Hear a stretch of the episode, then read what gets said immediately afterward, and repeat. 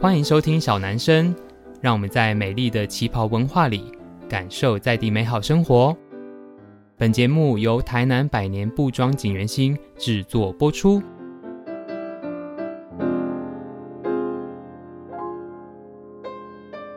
Hello，大家好，欢迎收听小男生小老板的台南生活，我是景元星小老板子欣。如果呢你是景元星这个品牌的忠实粉丝的话，你应该会知道我们在二零二一年的时候，就是两年前底，曾经做过一个应该算是业界蛮哗 然的产品，就大家觉得哇，怎么会做这个产品，非常惊艳呢？是关于我们家的印花跟旗袍的合作。其实我自己对服装一直很有兴趣，可是我觉得它在整个生产制作，包含在市场行销上，跟一般的文创品牌不太一样，所以其实当时是有个机会，刚好遇到台湾一个专门做旗袍推广跟做旗袍产品的品牌叫旗袍，而有这个产品，所以今天很开心呢，我们就可以专访到刚才我提到这个旗袍这个品牌的马玉文马老老师哦。那马老师他本身是全球 Facebook 最大旗袍社群台北旗袍同好会的创办人，那也是刚才我所提到旗袍这个品牌的创办人，来跟我们聊聊关于旗袍的文化，他自己当初为什么会接触到这件事情啦，甚至像这个。其实他有某个程度华人甚至台湾。跟文化有关的议题，他在推广上面的一些难处，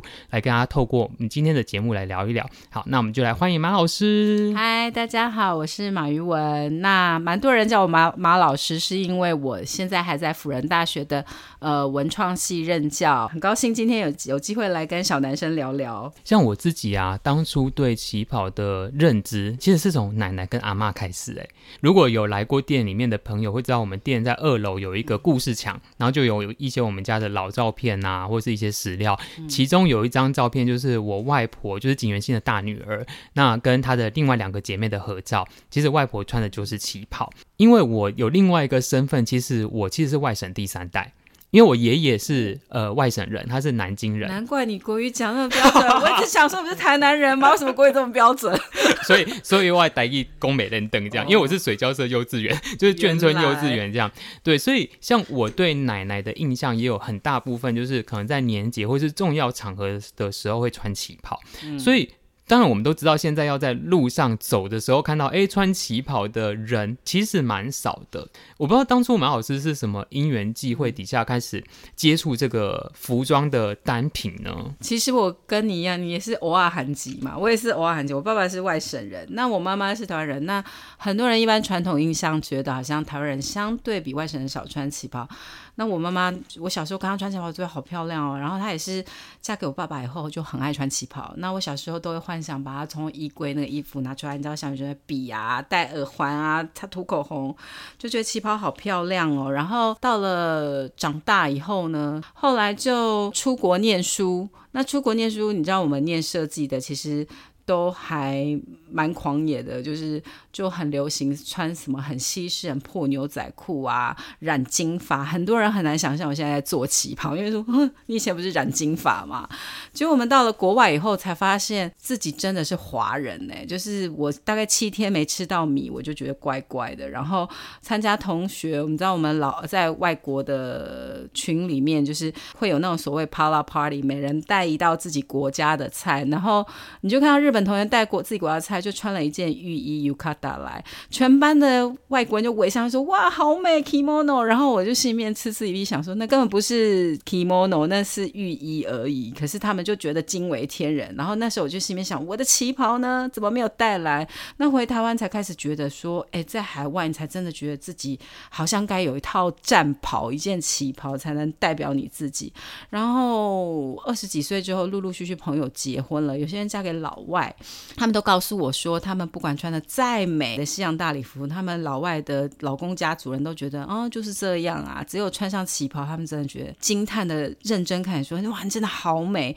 所以我觉得那个一个是一个华人很美的文化服饰，然后，但是我突然觉得很可惜，就是也是大概在十年前的时候，我开始任教辅大，然后就我第一届辅大的毕业学生在大稻埕办毕业展。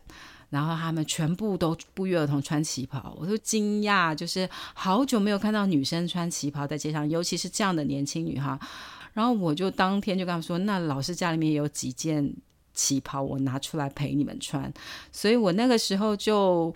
Facebook 刚开始有社群，我就创了一个这个台北旗袍同好会。其实刚开始也是。胸无大志，只是单纯觉得旗袍很好看。随着越来越多不认识人加入，我觉得我好像身为这个会长、创办人，应该有义务多认识一下旗袍，才开始慢慢去了解这个产业。去我们的织品系请教一些教授啊，看一些论文，请教师傅，还有我们社群里面有很多旗袍学徒，才发现这个产业的美丽与哀愁。其实它在台湾真的快消失了。我应该没有跟马老师聊过，为什么我当初一开始提说，哎，我们来。做樱花旗袍，其实我很兴奋，跟我一一马上就答应了。就是我也没有想说，我们之后，例如说，哎，要怎么拆账啊，或是会探级，对，会不会探级，就完全没有讨论这个。其实是因为啊，嗯，我觉得这里面包含了两个题目哈。第一个题目是因为我之前曾经在北京跟泰国念过书嘛，哦，泰国，对，我在曼谷念过书，好，所以。呃，我印象很。你不讲话，应该没有人在泰国这样，大家不会。哦，他们就会觉得我昆泰啊，就是泰国人。好，我记得呢，我们那因为我们那一班是有点国际学程，嗯、我去的时候，嗯嗯、所以当然会有不同来源的一些学生嘛，所以那时候有一个。我我忘记英文名称叫什么了。总而言之，就是类似 culture night 这种东西，嗯嗯、你要穿着代表你自己国家的服饰去参加那个活动。嗯、那当然，因为我一开始没有事先被告知这件事情，嗯、所以我们就是行李里面没有这个东西，嗯、所以当时我就只能哦随便一个白 T 恤，然后反正大家就想象亚洲人的样子，我就去随便找了一个像那种呃就是那种民族风裤子，就这样就去了。嗯、可是我的意思是说，其实在我自己经营文创，或是在我自己从事这个行业这几年来。我其实觉得，好像某个程度旗袍有一点被忽略，或者是讲比较严肃一点，是华人文化，甚至我们某些人在传统刻板印象里面认识的中原文化，它其实，在。这十几年来的文创发展脉络里面，它是非常薄弱的。我不知道是跟政治意识有关系，还是是跟大家生活习惯有关系。因为像我就是从小在讲台湾本土化这件事情，所以诶，好像我们在讲文创，呃，原住民跟客家都很常出现，可是外省人的题目其实很少诶。然后第二个的话呢，是其实景元兴一直在做的是台湾文化的梳理跟界定。我不敢说我是一个文化命题大师，或是哦，好像景元星讲的才叫做台湾文化，我从来不觉得这样。可是，就是回到刚才那个题目是，到底台湾文化是什么？难道只有可能像我们已经创作过的蓝白托、乌鱼子，或者是嘎基德亚这种？诶，好像很多人在做的，有没有可能更多的？曾经生活在这个土地上面的，不管是吃喝玩乐，甚至是穿的事情，嗯、它都变成是我们在创作，或是我们推出产品的时候，如果熟悉我们的人会知道，其实每一个产品它有某种文化传递的功能在。对，在我们家来说，因为它的文化符码很容易的被呈现在图像上面，所以那时候我就哎很快的决定说，呃，那我们要来做旗袍这件事情。嗯、其实刚刚小老板讲的，我都很有感触，我真的就是同类人。呃，想要推广旗袍。文化真的很单纯，就是就我刚刚说到，就很美，怎么现在让人看到？而且我开始经营社团啊，就是真的比我想象中原来喜欢旗袍人真的很多啊。我们社团现在虽然算不上多大，但是一万多人也算是一个很明确的小众。那我发现这些喜欢旗袍的女生，其实心中并没有那么强烈的政治意识，她们只是单纯觉得旗袍很优雅、很美，所以。在我小时候的印象中，我的妈妈是会偶尔平常穿旗袍的。她会穿旗袍骑脚踏车去买菜，回来做菜。有些人听到这个就觉得很意外。其实我们去年跟锦源兴合作这一款可以运动的日常旗袍，还做了一个很有趣的活动，叫旗袍路跑。我做这个旗袍路跑的原因，就是因为我们经营社团的时候，发现十个有九个女生就跟我说。我的身材不好，不能穿旗袍，或是哎呦，我没有机会穿，我没有场合穿。但其实，在我小时候的认知不是这样。我妈妈其实也不是一个模特身材的美女，可是她一穿上旗袍就显得非常的优雅、从容、美丽。刚开始我们经营社团遇到有趣的状况，其实还蛮多的。像呃，目前台湾大部分可以。呃，可以搜寻到买旗袍的地方，真的实体店是寥寥可数。刚开始办聚会的时候，大家很想穿旗袍，没有就怎么办？就是呃到处乱买。可是开始慢慢越认识越了解旗袍，就发现大家刚开始穿来旗袍都是很奇怪的旗袍，就是我们人说食衣住行乐，那衣服也是一个日常的礼仪嘛。那它也有。什么时候该穿什么衣服，不该穿什么。旗袍也有哦，虽然它版型都是一样的。那刚开始来聚会，你就看到大家穿的奇奇怪怪旗袍都有，然后有时候讲直白一点，可能有点歪七扭八、不得体。可是我觉得真的不能怪大家，因为以前的妈妈们都会教女儿怎么穿嘛。那现在妈妈都不穿，女儿当然不会穿啦。所以我们觉得呃很有趣的地方就是每次办聚会，就是哎你就。光看那些来参加的人，他穿旗袍你就知道这个是入门者，这个是进阶者哦，不是取决于他的旗袍贵或便宜哦，是他穿着的礼仪，所以。我们想要推广旗袍的话，不是不只是一种衣着，也是一种礼仪，所以就是它还是有蛮，其实我常说旗袍的水还蛮深的，你需要学的东西还蛮多。我们就是慢慢在办很多的活动跟分享会当中推广这样子的文化跟经验。其实我觉得穿旗袍啊，它除了让自己漂亮以外，它有一个很大的意义在于文化传承。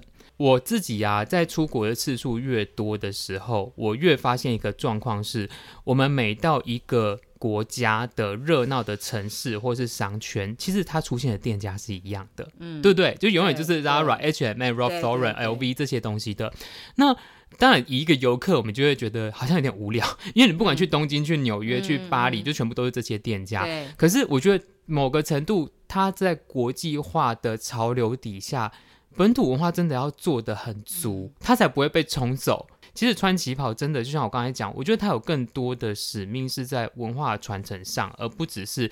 呃，好像就是啊，好像去复刻以前妈妈的穿着这件事情上面，它是一个蛮有趣，所以我我相信在这一个推广的路上，应该是有遇到蛮多的挫折，或是刻板印象，哦、或是困难吧。对，到底因为其实像我们前几集，我们在很一开始的时候有访问过我们街区里面那个台地旗袍的郑师傅，嗯、那当然因为郑师傅是属于比较定制型的旗袍师，所以我觉得哎，可能像他遇到的就是完全是成衣的洪流，好，就是就以以旗袍来说好了，他今天可能。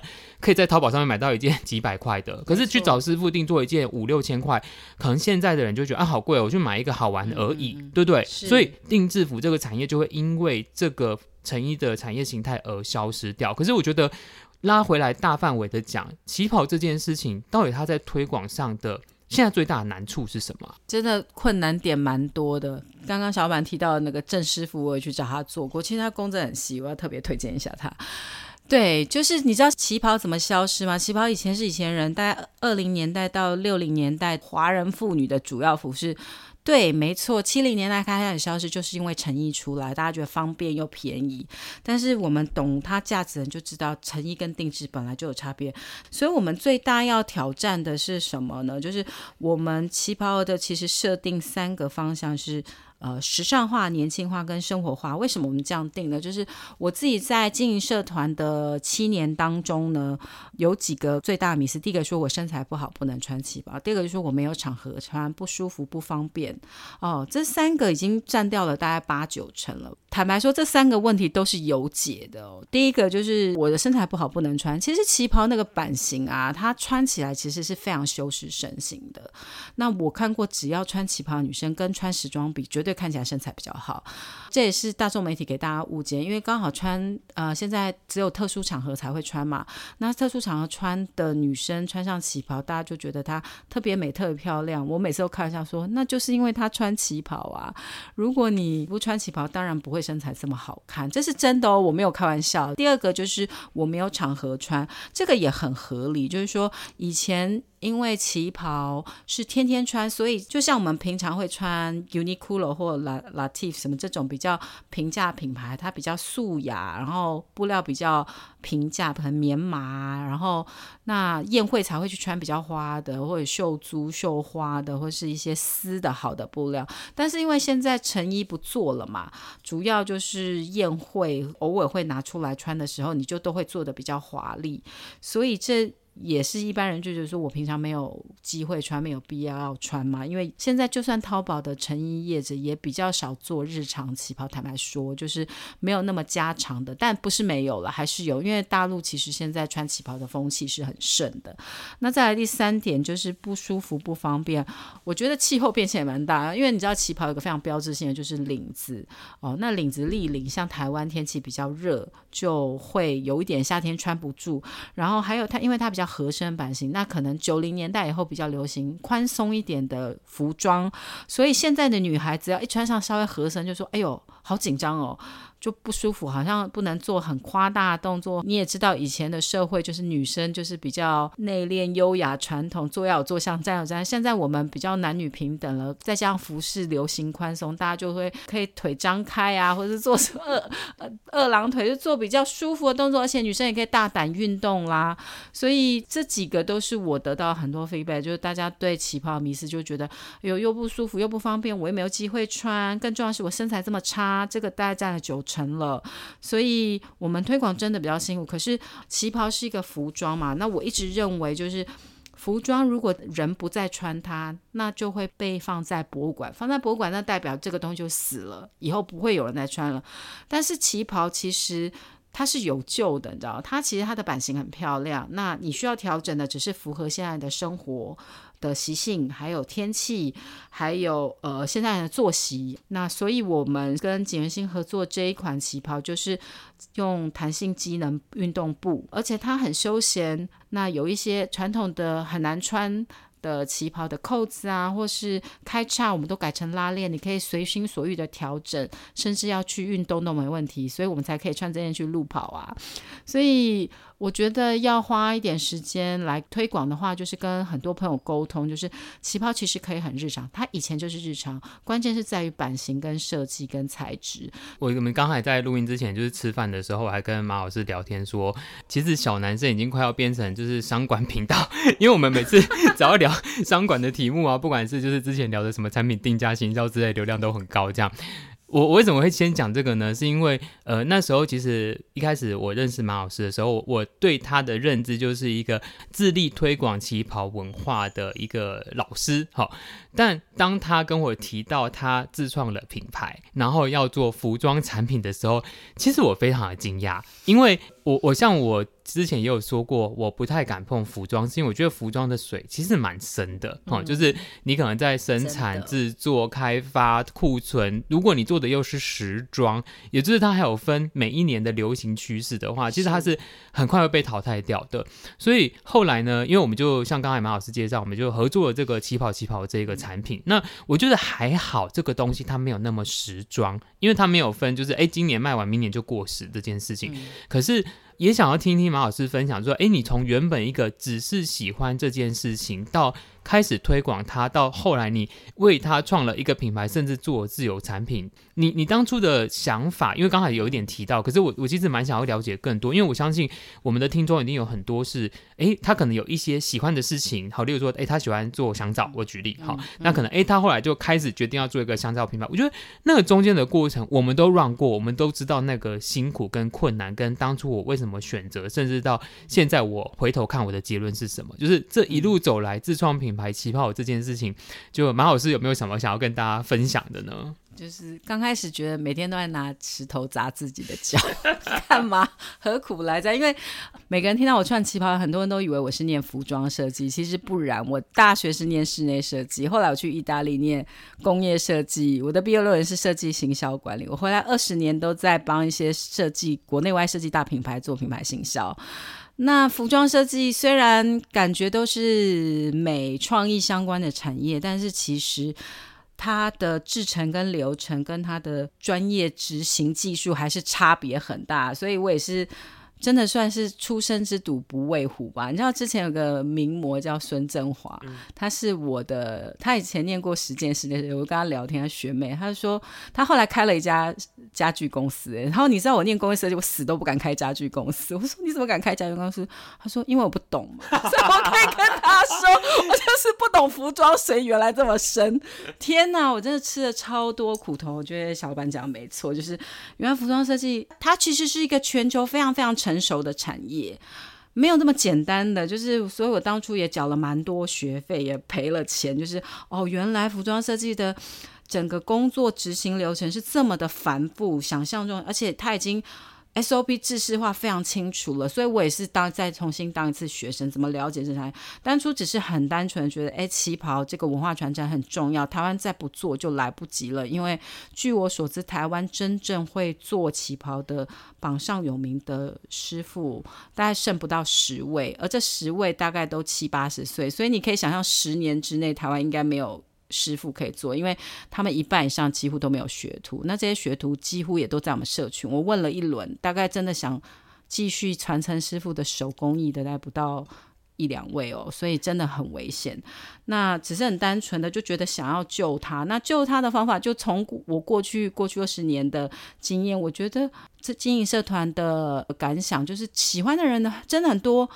我觉得这个产业根本不缺客人嘛，它缺的是一个品牌行销包装，那就是我的专长啊。其实它一直都在，只是没有人好好的帮他说故事，让喜欢他的人被认识他、被了解他。所以这件事是好解决，那我会做，我来做，就很 gable 的做。但做了以后才发现，哇，怎么这么难做？就是它比我想象中的困难还大。就我刚刚讲的那些迷思，不然。呃，现在听众们去想想，我现在叫你们马上穿旗袍，然后去上街买菜，你会有什么感觉？你可能第一个反应是觉得说，我干嘛穿旗袍？还有人家会一直看我啦，好奇怪哦，什么什么的。那我们就致力开发不奇怪的旗袍，让你上街穿嘛。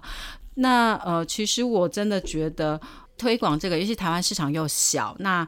呃，如果大家有在做产业经营，应该知道做市场的话，我们当然会尽量做大众市场，因为它的量一定大。如果你做小众市场，势必得做高单价的，它才能够平衡你的业绩。所以我们现在也面临蛮大一个挑战，就是像我们是想要推广给一般人或平常呃年轻人，就是说他可以入门穿的旗袍，但单价相对就不会太高。其实我们一开始在成立这个品牌，最大的目标就是希望。做国际市场，大家有没有听到？我跟小老板都有在国外经验，所以我们特别觉得那个文化珍贵。我发现我们会喜欢我们的客人，第一时间哦，先聊到他们多多少少都有国外经验，不是在国外念过书，就是工作或生活过。像这一类的人，他会特别有感觉。所以其实旗袍市场非常非常的大哦，不止台湾、中国、香港、新加坡有华人地方。那我所知道的，我的客人有很多是美国人。跟法国人也有，所以真的我自己觉得这个品牌比较新颖，因为他要花一点时间，但是他绝对有市场，因为喜欢旗袍人真的很多。因为我真的还没有看过有人跟我说旗袍不美的，只是他需要一点入门的时间跟接受它的时间。我我觉得经营一个品牌或是产品啊，其实最难的事情也不能讲最难，就是蛮难的事情是教育消费者。因为教育消费者其实是非常困难，因为你要让他从呃新的习惯养成，可能跟这个产品或是跟任何东西。呃，让他进入他的生活里面，当他原本是没有，其实是非常难的。以我自己为例子好了，因为锦源兴大家会知道我们是一个百年的布店嘛。可是像你现在如果认识这个品牌，或是你有来我们的门市逛过，你会发现其实布料产品只在我们的产品线里面的小小的一环。它当然有一些，可是它其实说实在也不是现在我们贩售的主力。其实我觉得这个就跟我自己在后面呃转型经营的时候，我的思维是有关系的，因为我觉得。现在的人呢、啊，他们跟我们家早期日治时期的时候买布的需求是完全不一样的。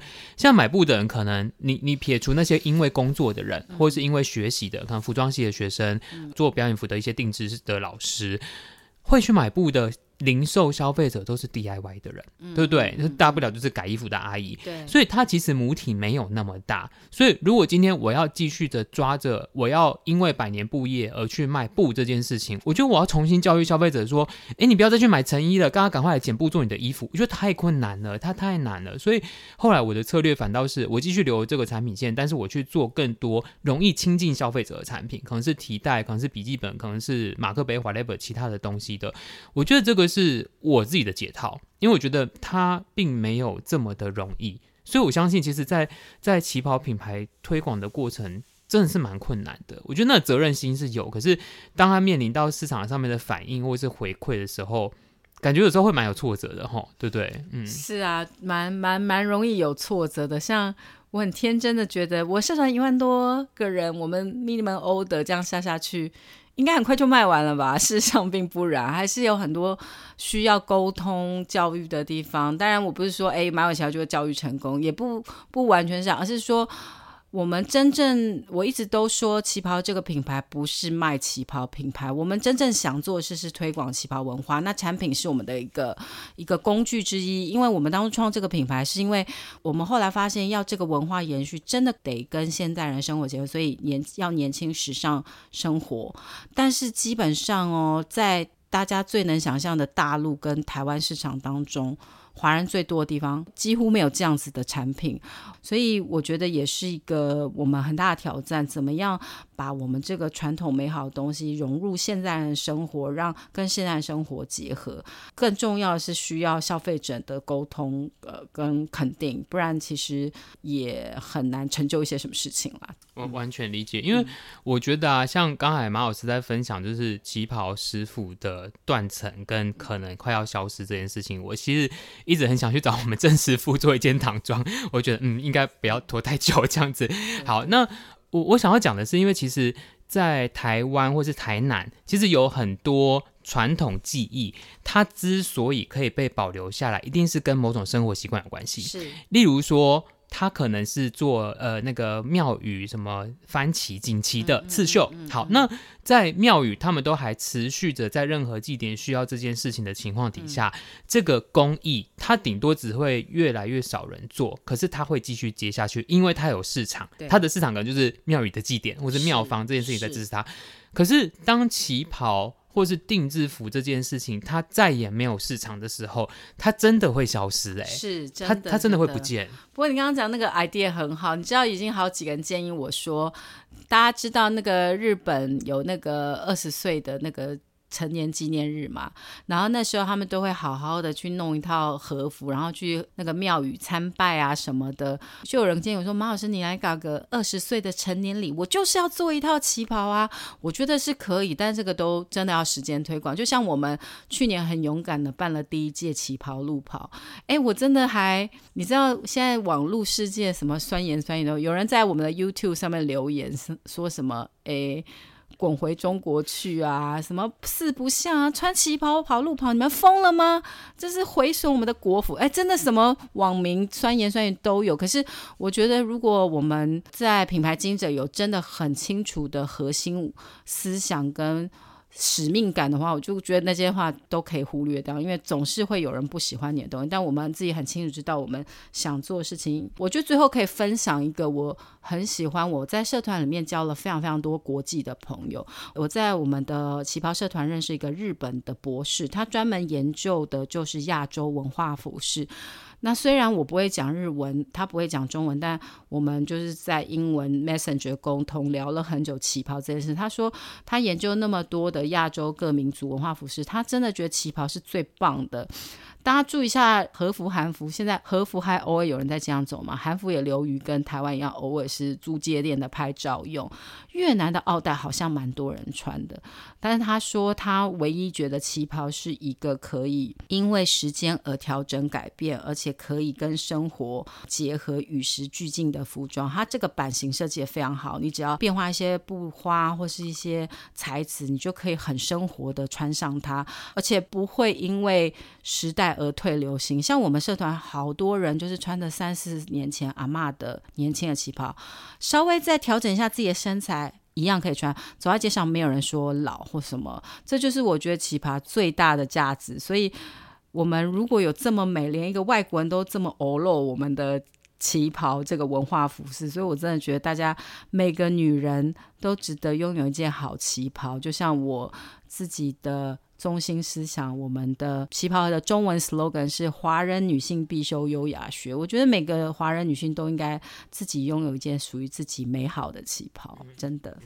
好，今天很开心可以访问到马老师哦。那我们其实这一集不是夜配，因为这产品都已经上架一年多，还夜配有点太晚哦。只是因为其实我也很好奇，像景元星是一个用印花说台湾故事的品牌，所以相对我们比较简单，因为我们是图像上面的表现。那我觉得马老师从他自己本身对旗袍的爱好，后来推出了旗袍的产品，或是办了旗袍路跑相关的活动，我觉得我们的理念其实蛮一致的，因为我们都在讲。关于我们传统在地生活文化，只是我们透过不同的媒介去诉说它的故事。这样，当然，如果你对我们在聊的旗袍有兴趣，其实呃，台南的景元新本店是可以试穿的哦，而且我们这边是有现有的产品可以做选购。那如果是在北部的朋友，其实在台北呃马老师这边有一个他们的展示间，也可以去预约做试穿，甚至他们每个月都会办很多的相关的交流活动，你都可以去体验啊，或是去参与啊，我觉得都还蛮有趣的。这样，今天呢很开心可以访问到马老师。那当然啦，你对呃旗袍文化有兴趣，也非常欢迎你可以加入 Facebook 上面的台北旗袍同好会，